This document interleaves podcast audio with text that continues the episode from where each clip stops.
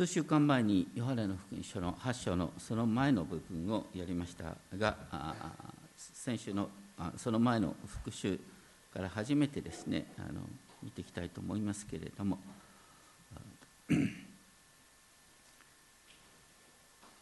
フランス革命からですねナポレオンの独裁に至る時代と同じ時代に来たですねドイツの詩人また思想家のフリードリヒ・ヘルダーリンということ人がこんな興味深いことを言ってるんですね、えー、国家をこの世における地獄国家をこの世における地獄と絶えずしてきたのは人々が国家をこの世における天国にしようとしてきたあの努力以外の何者でもない。国を天国のようにしようとした結果として国を地獄にしてきたっていうんですね。実際フランス革命において何が起こったか。天国をフランスを天国にしようと思ったら血で血を洗う争いになった。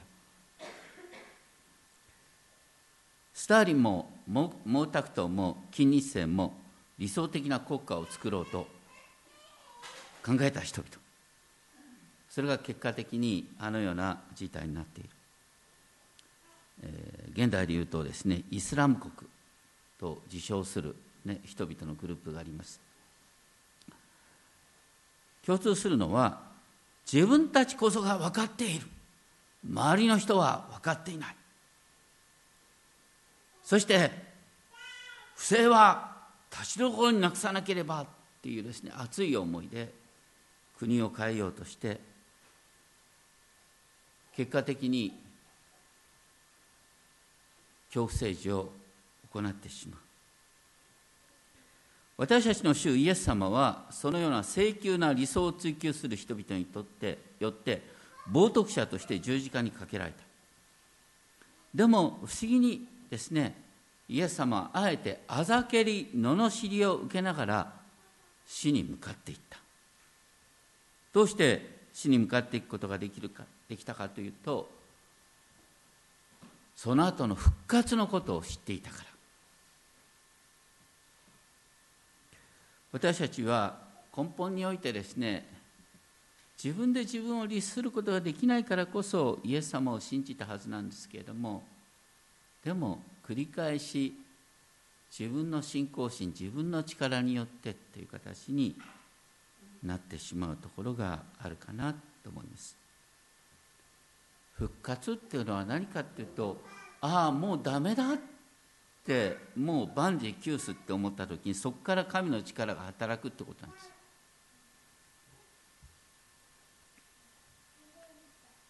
イエス様は8章の24節でもしあなた方が私の言葉を信じなければあなた方は自分の罪の中で死ぬのですとおっしゃった。8章24節。まあこれは一般的に永遠の裁きのことを指していると思われますけれどもでも実は当時の政治状況を語ったものなんです。当時のユダヤではですねローマ帝国への対応をめぐって内輪もめをしていたんです。内輪もめをすると大抵ですねより過激な人が力を持つんです。この後ユダヤの中では激しい武闘派が権力を握ってそしてローマ皇帝自らの軍隊を招き寄せてこれから40年後にエルサレム神殿を廃墟とされる。イエス様を死と告白しなかった人は結局このユダヤの内紛に巻き込まれて罪の中で死んでいった。何が罪かっていうと自分を神とすることなんです。私は間違ってる。お前たちは分かっていない私たちはね本当に根本的に誤解しているところなんです。イエス様は誰に対して厳しかった？パリサイ人。私は分かってるっていう人に対してイエス様真っ向からぶつかっていったんです。それに対してこんな罪人の私を憐れんでくださいっていう、ね、酒税人とか遊女に対してはとてつもなく優しかったんです。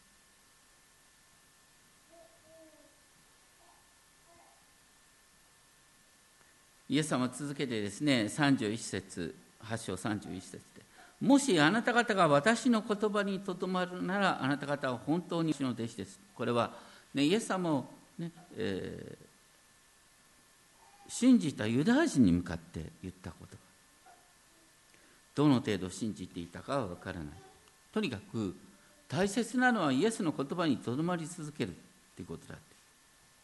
そしてその上でイエス様がおっしゃった言葉。あなた方は真理を知り真理はあなた方を自由にします。真理はあなた方を自由にする、ね、多くの人がですね愛している言葉。真理はあなた方を自由にする。でもこれを聞いた当時のユダヤ人はですねバカにされたと思ったんですよね。我々は奴隷じゃない人間はどういう時に怒るかっていうと普段自分がね悩んでいることを指摘されると怒る。彼らは何に悩んでたかっていうと自分たちはまさにローマ帝国の支配下で半分奴隷のような状態だったんです。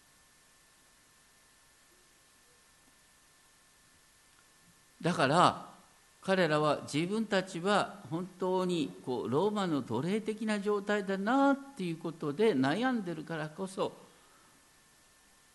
自由にするって言ったらいや我々はねもともと自由なんだ。私たちはアブラハムの子孫なんだ。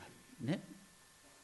ローマ帝国なんか恐れるに足らないんだっていう形で強がってしまった。んですでも信仰とは何かっていうと現実を直視することなんです。現実にはローマの軍隊が我が物顔にユダヤを支配してたんです。必要なのはね本当に神様の助けなしに神様の憐れみなしに私たちはねローマ軍にねローマ人の言いなりになるしかないんだ。私たちには本当に神様なしにはですね生きていけない現実があるんだっていうですね自分たちの弱さを認めながらしかも神の解決を待つ。自分自身の弱さを認めながら神の解決を待つということ。アメリカのですね黒人解放運動の指導者として、えーとですね、マルティン・ルーサー・キング牧師有名ですけれどもあのキング牧師のですねあのワシントンの行進の時にみんな歌ってた歌は何か We shall overcome. We shall overcome. あれ最最初はね、I will overcome だった。それが We will overcome。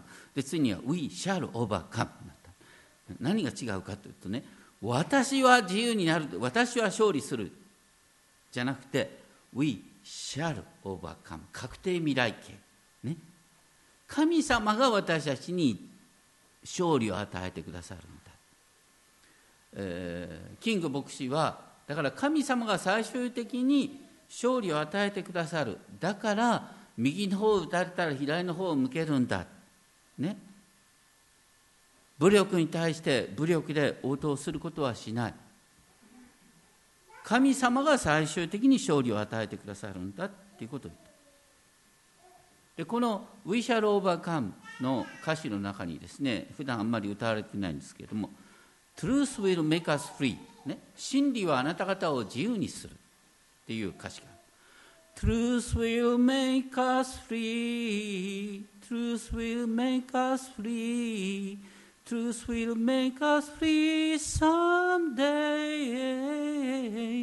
Oh deep in my heart I do believe We shall overcome someday. 真理は我々を自由にする。いつの日か。私は心の底から信じている。真理は我々を自由にする。アメリカもアメリカは今もですねあの人種差別の問題に悩んでいますけれども。でもね今から50年前にでもですねアメリカで黒人の大統領が生まれるなんて思いもしなかった。真理はあなた方を自由にする。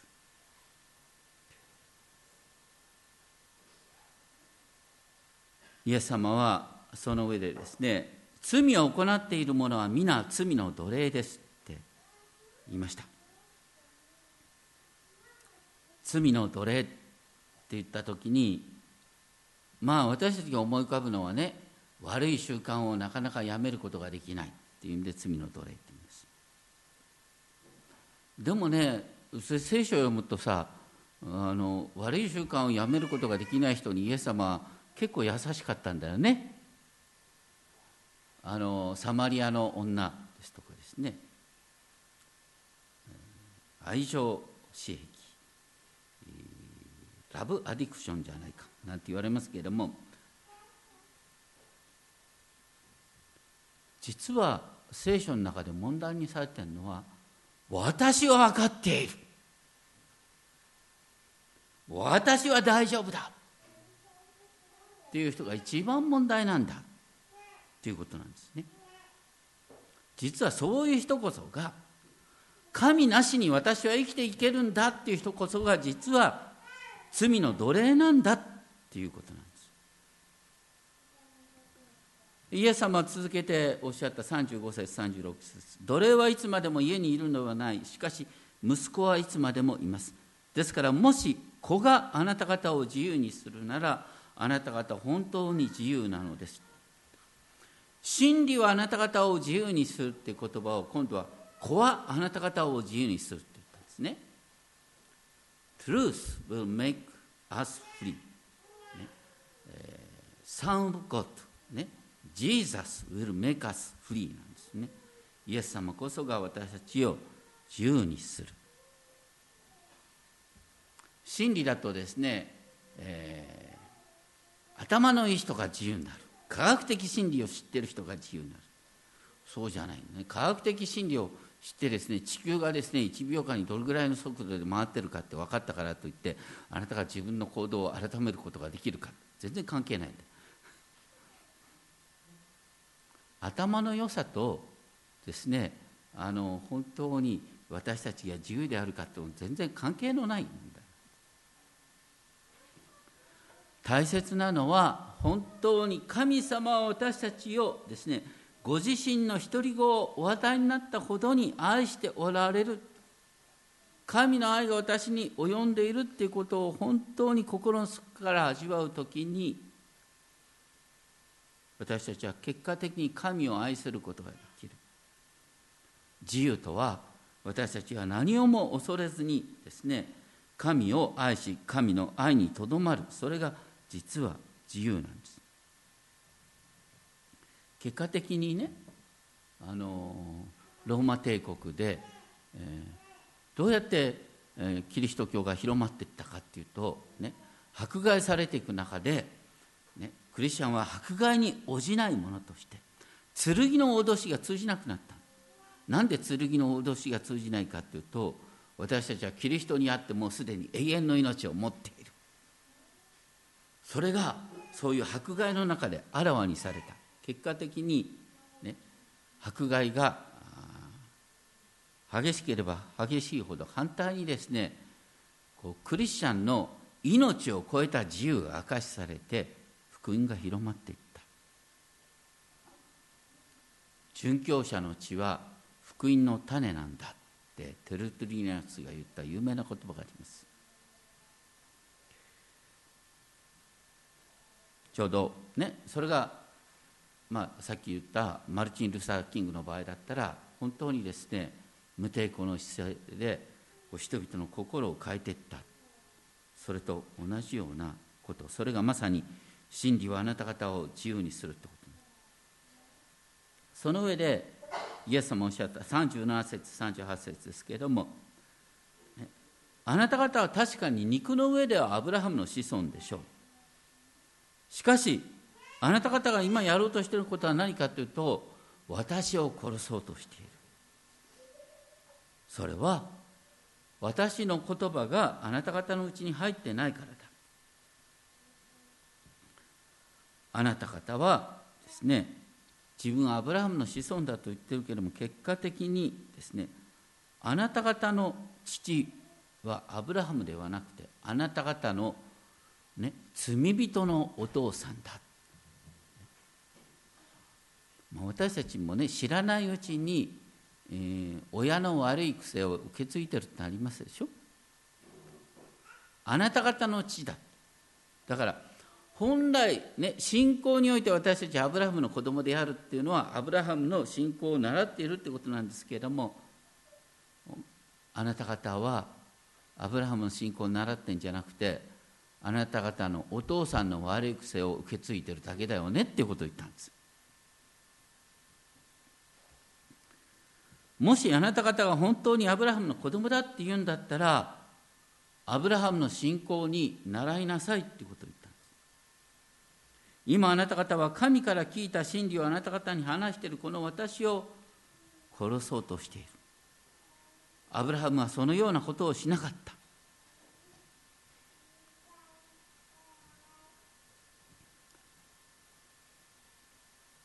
自分のね、実はイエス様の問題のね。イエス様の時代の人々にとっての英雄は誰だったか。これ分からないと新約聖書の面白さ分かんないんですね。イエス様の時代の人々にとっての憧れの人々っていうのはユダ・マカベオスなんです。ユダ・マカベオスっていうのはねあのイスラエルを、ね、ギリシャの支配から解放した独立運動の指導者です。タタタタタタタタタタタタとこう勝利の歌。あれユダ・マカロスを歌った、ね、ハイドンが作ったんですけどもとにかくですね勝利の歌。武力闘争によって勝利をしたユダ・マカベオス。それに我々は習うんだっていうのがイエス様の時代の人々にとっての救い主のイメージだった。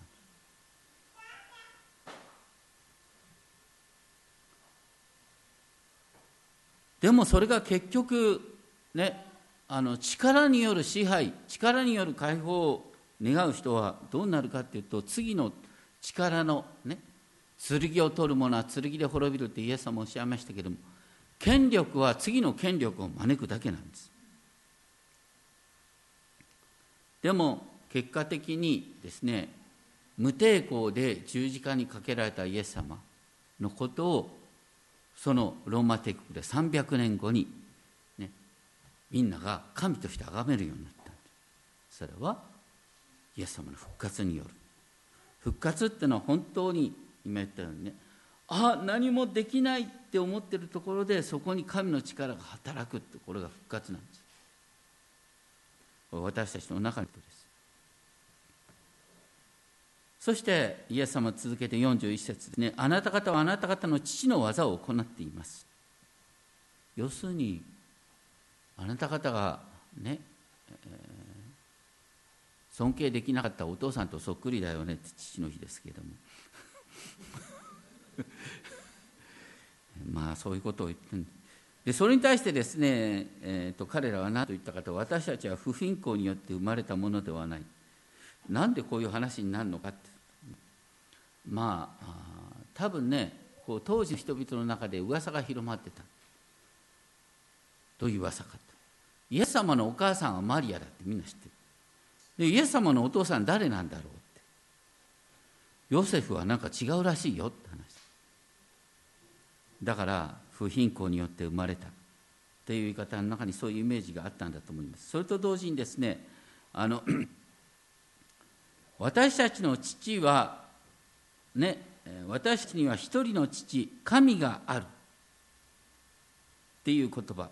私たちには一人の父神があるっていう表現から来てるかというとマラキ書の2章10節から来てるんですね。マラキ書2章10節でですね私たちは皆ただただ一人の父を持っているではないかってマラキが訴えた時にねそこで言ったのはですね異教徒と結婚するなっていう話ともう一つですねあのこう浮気をするなって話なんです。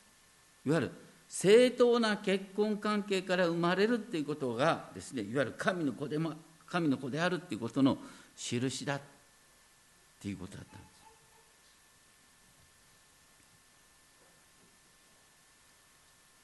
それに対してイエス様はですねあのそれを聞き流すかのように話を展開してそれが42節から。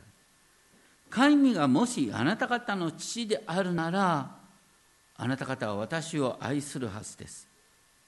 なぜなら私は神から出てきてここにいるからだ。私は自分で来たのではなく神が私を使わした。あなた方はなぜ私の話していることがわからないのでしょう。それはあなた方は私の言葉に耳を傾けることができないからです。あなた方はあなた方の父である悪魔から出たものであってあなた方の父の欲望を成し遂げたいと願っている。イエス様は時々ね本当にとてつもなく厳しいことを言うんだよね。エルサレム神殿においてですよ、ね、イエス様と対話をしている人々に向かって「お前たちは悪魔の子供だ」って言ったんですよ。もうちょっと優しい言葉がないのかなってね。ユダヤ人は悪魔の子供だって言った。これは後にユダヤ人虐殺の根拠にされたっていう話もありますけれども。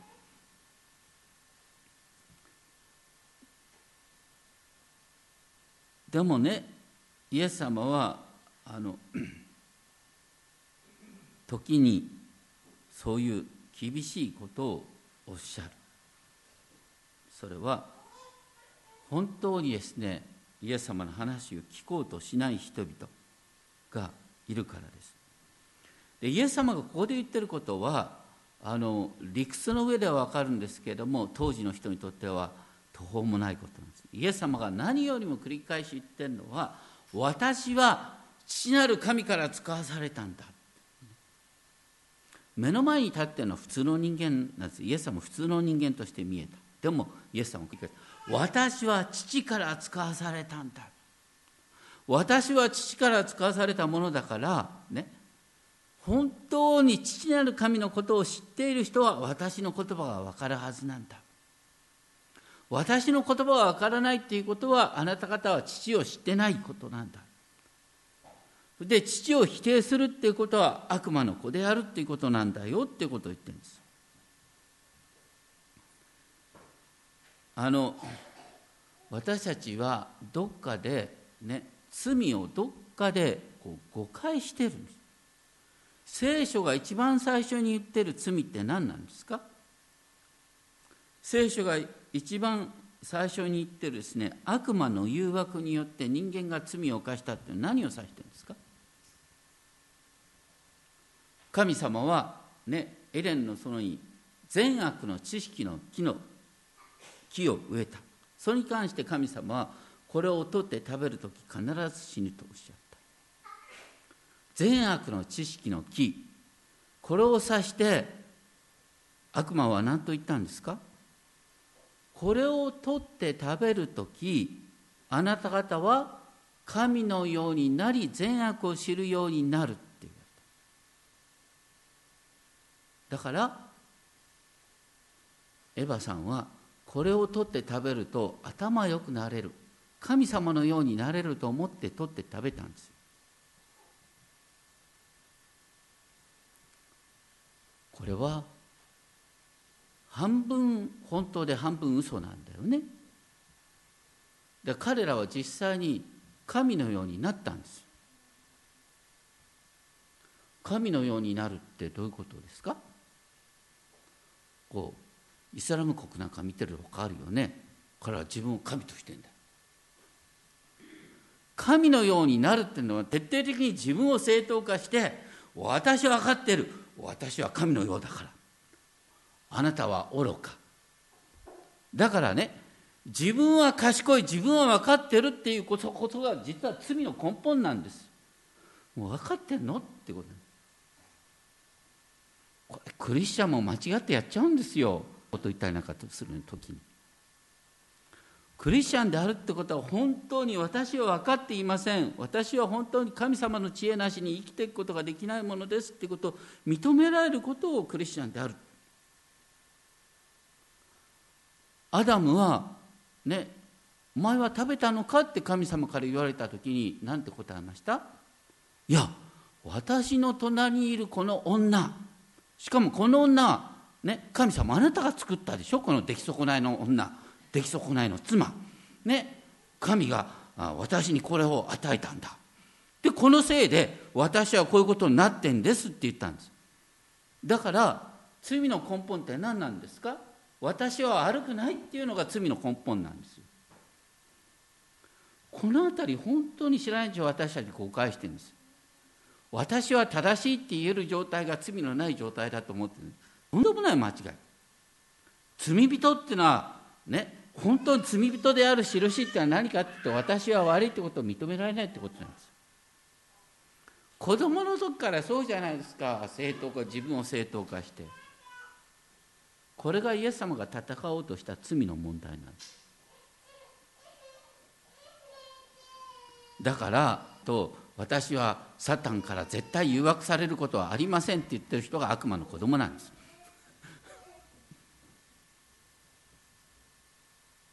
それをですねイエス様続けて悪魔は初めから人殺しであり真理に立っていません。悪魔が人殺しっていうことはどういうことかっていうとですね神様なしに生きていける。これはあの 自分を神とすることの愚かさっていうのはどうどうしてわかるかというとねまあ子供でねあのこうやたら親の前で言われたがる子供ってのはたまにいるでしょ？俺はよう分かってるとかってさ。だからこれ所詮子供なんだ。子供なのに自分に何でも分かっている生活能力があるなんて思ってる子はどういうことになりますか？家出をして自滅するでしょ？だから自由を願いながら自由になることもできないくせにですね自由を願って自滅に向かっていく。でそこに悪魔があるわけです。悪魔っていうのはだからね神様の恵みを忘れさせてこれから自分気ま気ままに生きていきますっていう形で家出をさせるのが悪魔なその結果として自滅するんです。報道息子の場合は途中で我に帰った。ねだけど旅をさせないと我に帰らなかったっていうのもあるからこうなかなか微妙なところでございますけれども。とにかく悪魔は人殺しだっていうのはこの自由の約束を与えて自滅に向かわせるってことなんです。だから私はもう神の教えなんか必要ないんです。私は自由に生きるっていうことによって人間が互いを築き合って戦争して自滅に向かっていく。これこそがまさにサタンのやってることなんです。そして45節からイエス様がおっしゃった。この私は真理を話している。しかしあなた方は私を信じない。そして繰り返し言ってねイエス様私は神から教えられたことを言ってる。だから本当にあなたが神から出てるんだとしたら私の言葉が分かるはずなんだっていうことをこう大胆におっしゃった。イエス様は時にですねあのつっけんどんな言い方をするんですけれども例えばねこのヨハネの福音書で言うと一番最初の奇跡ねあのお母さんのマリアさんがさ「ブドウ酒がありません」って言った。その時にイエス様は何と答えた「ああそうだね」と言ったか。そう私の時はまだ来ていないと。余計なことを言うなってお母さんに言ったんだよ。でも結果的にブドウ酒に変えたでしょ？それからですね。ニコデモがせっかく教えに教えを請いに来た時にニコデモに何て言ったかっていうとあなたはイスラエルの教師であるからこんなことが分かんないのか？でもちゃんと教えてるんですよ。それからね、えー、息子の癒しを求めた王室の役人にはあなた方は知る人不思議を見ない限り決して信じないと言って、ね、奇跡の奴隷になるなと言ってながらでも結果的に奇跡を起こして癒してくださってるんです。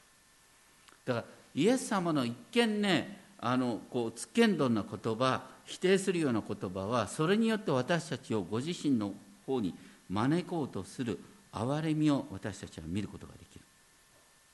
そしてもそれにしてもですねユダヤ人たちはイエスに向かってですね何と言ったかという48節。私たちはあなたはサマリア人で悪霊に疲れているというのは当然ではないか。なんでこのサマリア人って話が出てくるかっていうとですね当時サマリア人とユダヤ人とは仲が悪かった。なんで仲悪いかっていうとユダヤ人は私たちこそが神の子供であってサマリア人は、ね、同じ神を拝んでるような格好をしてるけれどもお前たちは偽物だ。本物は私たちだって言ったんですね。だからユダヤ人は本物じゃなくてユダヤ人は偽物だっていうのはサマリア人。イエス様は目の前のユダヤ人をお前たちは偽物だって言った。だからサマリア人だって彼らは反抗したんです。それとともにですね悪霊に疲れている、ね、悪霊はユダヤ人の誇りをですね否定するのは悪霊だから。だそれに対してイエス様は私は悪霊に疲れていない。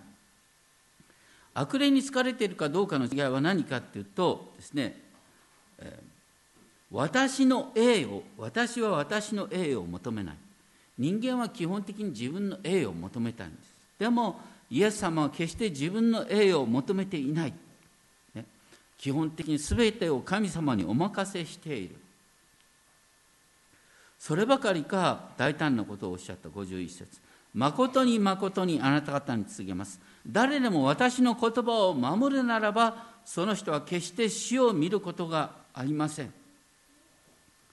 イエス様の言葉を守るっていうのはイエス様の言葉から目をそらさずにイエス様の言葉にとどまる。イエス様の言葉にとどまる者は死を見ることがない。イエス様の言葉にとどまる者は死を見ることがないって聞いたらそれを聞いたユダヤ人たちは何と言ったかというとあなた方があなたが悪霊に疲れていることが今こそ分かりました。アブラハムは死に預言者たちも死にました。だからねアブラハムでさえ死んだ。ところがイエスは私の言葉を守るなら死なないって言った。言ってることはイエスはアブラハムより偉大な存在だって言ったことになる。この感覚がねなかなかわからない。ね。そのイエス様の時代の人にとってアブラハムっていうのはあのもう本当に神にも等しい存在なんです。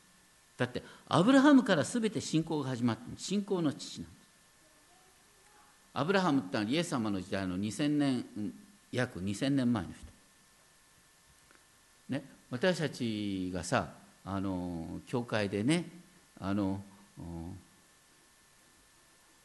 私はイエスより分かってるとかさ 言ったらもう笑うよなだけど同じようなことを言ってる人がいますよね大川隆法とかさ まあとにかくですね あのそれと同じなんですよ。ね、一般的に言うとイエスっていうのは私たちにとって神だけど一般的に言うとイエスっていうのはイエス様っていうのはキリスト教の階層なんだよね。一般的には。でだから一般的に感覚で言うとアブラハムっていうのは宗教の階層なんですよ。ユダヤ人の階層なんです。だからアブラハムより私は分かってるって言った途端ですねお前は何言ってんだバカっていう話になっちゃう、まあ、それは正常な感覚なんですよ。でそれに対して、ね、彼らが言ったのはアブラハムは死んだ。アブラハムでさえ死を乗り越えることができなかった。あの私たちは知らないうちにねサタンの惑わしの中に生きてるんですよ。それは死は麗しいものであるっていう感覚です死んだら魂が自由になって天国に行こうんだって。これ聖書の教えじゃないよ。ギリシャ哲学の教え仏教の教えで聖書の教えによると死っていうのはアダムの罪によって起こったことなんです。死は私たちは乗り越えなきゃいけない最後の敵であるって書いてあるんです。アブラハムでさえこの最後の敵である死に打ち勝つことができなかった。それなのにイエスよお前はこの死に打ち勝つというのかっていうことなんで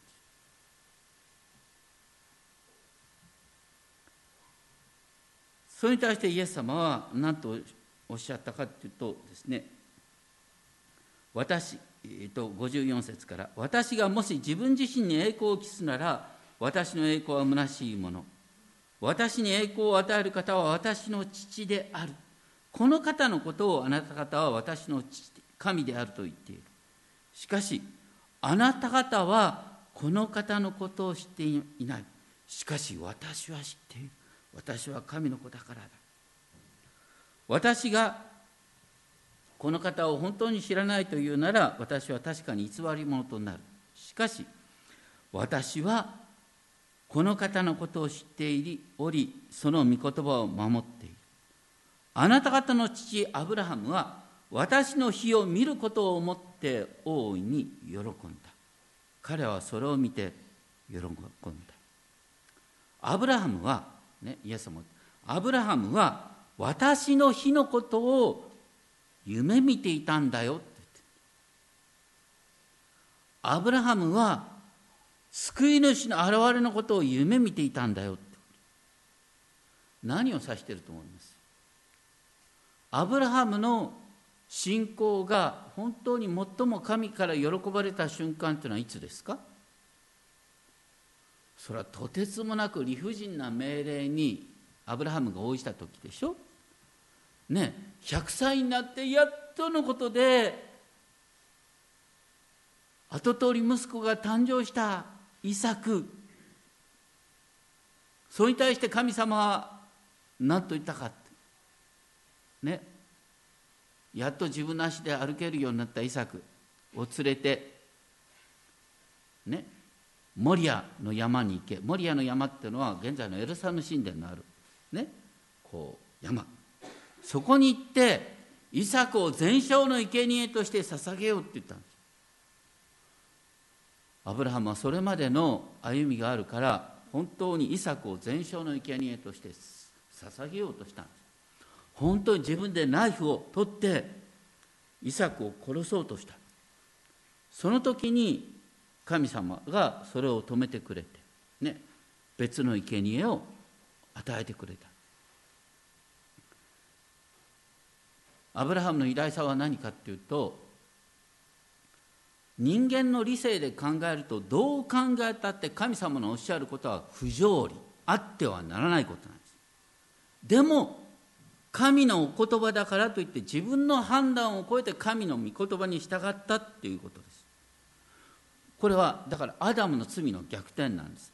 アダムは自分の判断でこの木の実を食べたら賢くなれると思ったんです。だから自分の判断で神の御言葉に逆らうっていうことが罪の根本なんですそれに対して自分の判断じゃなくて神様のお言葉だから訳が分かんないけどやってみましょうっていうのがこれが神のしもべとなるってことなんですアダムはだから理不尽な命令に従ったことによって神に栄光を引きしたんです。でもなんで理不尽な命令に従うことができたのかっていうと神様は死人を生かすことができるっていうことを信じたからだってヘブル書に書いてあります。ヘブル書11章19節にね。彼は神には人を死者の中からよみがえらせることができると考えました。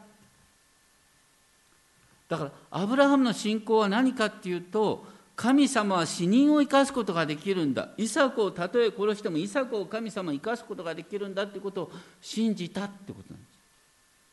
実際にはイサクを殺さずに済みました。でもそこにおいて何を指しているかっていうとアブラハムは独り子を捧げるほどに神様に従った。で父なる神は今イエスにおいて何をしたかというとねユダヤ人をまた世界の人々を救うためにご自身の独り子を生贄として捧げたんです。でアブラハムがやったことは、ね、イエス様が独り子として捧げられるっていうことのなんかあの事前の劇みたいなもんなんです。でだからアブラハムは本当にですね神には人を死者の中からよみがえらせることを信じていたってことはまさにイエス様の復活のことをアブラハムは不思議に知っていたっていうことを言ってるんです。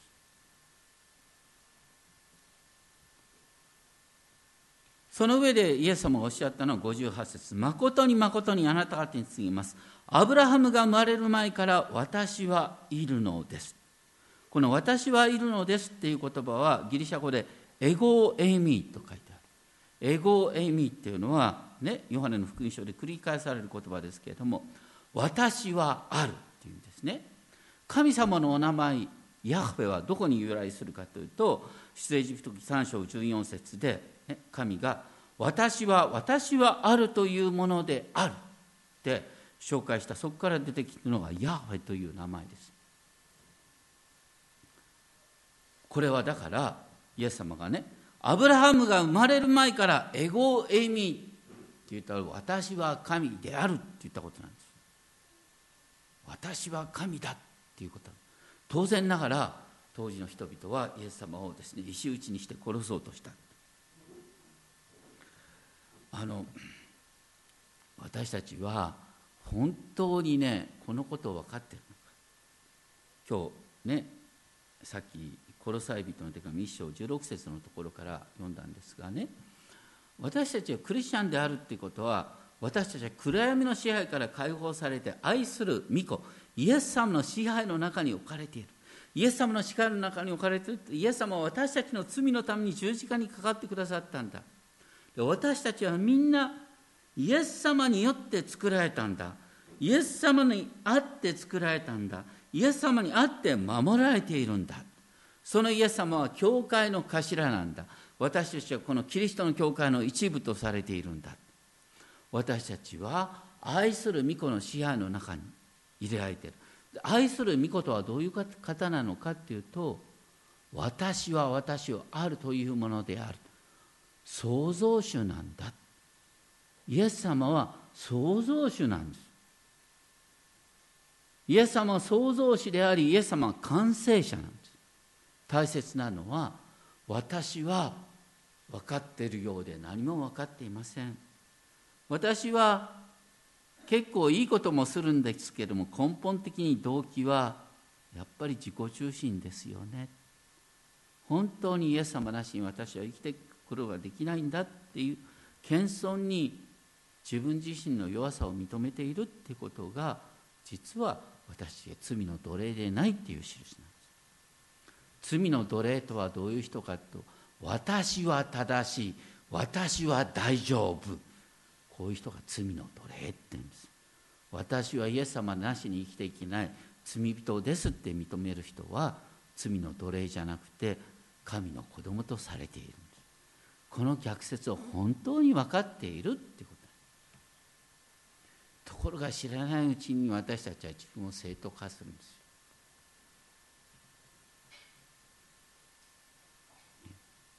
どうか未信者の人と喧嘩するときにね意見が合わないときに決して言ってはならない言葉。私は聖書を読んでる。私は教会に行ってる。私は正しい。あなたは聖書を読んでない。だから間違ってる。絶対言っちゃいけないですよこんなこと。をクリスチャンであるってことはどういうことかって私は間違えるものです。私はね知らないうちにね、自分を誠意として間違ってしまうものです。神様の憐れみなしに生きていけないものです。って認めるのがクリスチャンであるっていうことなんだその真理があなた方を自由にするんです。お祈りしましょう。天皇と様私たちは知らないうちに強がりの中に生きています。自己正当の中に生きています。自己義認の中に生きています。知らないうちに神なしにイエスなしに自分は大丈夫であるかのような生き方をしてしまいます。どうか本当にその根本的な誤りを知らせてください。私は正しいんではない。私が信じているイエス様は正しい。私が強いんではない。私を私が信じているイエス様が勝利者である。どうかその根本を一度もどこでも忘れないものとさせてください。尊き主イエス・キリストの皆によってお願いします。